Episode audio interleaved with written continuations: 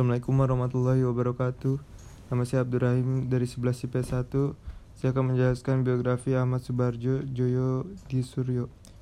Subarjo adalah tokoh pejuang kemerdekaan Indonesia, diplomat dan pahlawan nasional Indonesia. Ia juga Menteri Luar Negeri Indonesia yang pertama. Semasa remaja Subarjo sekolah di Hogre Burger School Jakarta setara dengan sekolah menengah atas. Pada tahun 1917 ia kemudian melanjutkan pendidikannya di Universitas Leiden Belanda dan memperoleh ijazah Mr. in the Rechten. Saat ini setara dengan sarjana hukum. Di bidang undang-undang pada tahun 1933, dalam bidang pendidikan, Subarjo merupakan profesor dalam bidang sejarah perlembagaan dan diplomasi Republik Indonesia di Fakultas Kesusastraan Universitas Indonesia.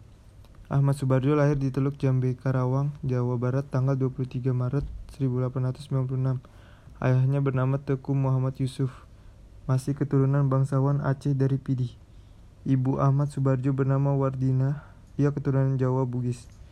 Dan anak dari camat di Teluk Kagung, Cirebon.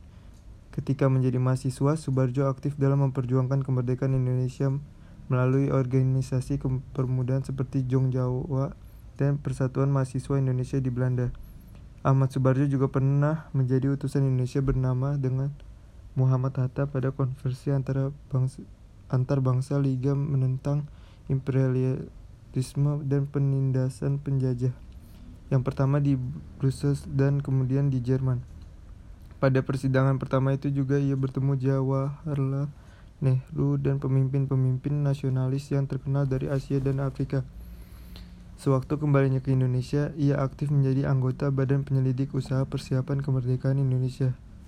BPUPKI. Karir Ahmad Subarjo terus naik ketika dilantik menjadi Menteri Luar Negeri tanggal 17 Agustus 1945 sekaligus sebagai Menteri Luar Negeri pertama kabinet saat itu tahun 1951 sampai dengan 1952. Selain itu ia juga menjadi duta besar Republik Indonesia di Switzerland antar tahun tahun 1957 sampai 1961. Ahmad Subarjo Joyo di Suryo meninggal dunia dalam usia 82 tahun di Rumah Sakit Pertamina, Bayoran Baru, akibat flu yang menimbulkan komplikasi. Dia dimakamkan di rumah peristirahatnya di Cipayung, Bogor. Pemerintahan mengangkat almarhum sebagai pahlawan nasional pada tahun 2009. Assalamualaikum warahmatullahi wabarakatuh.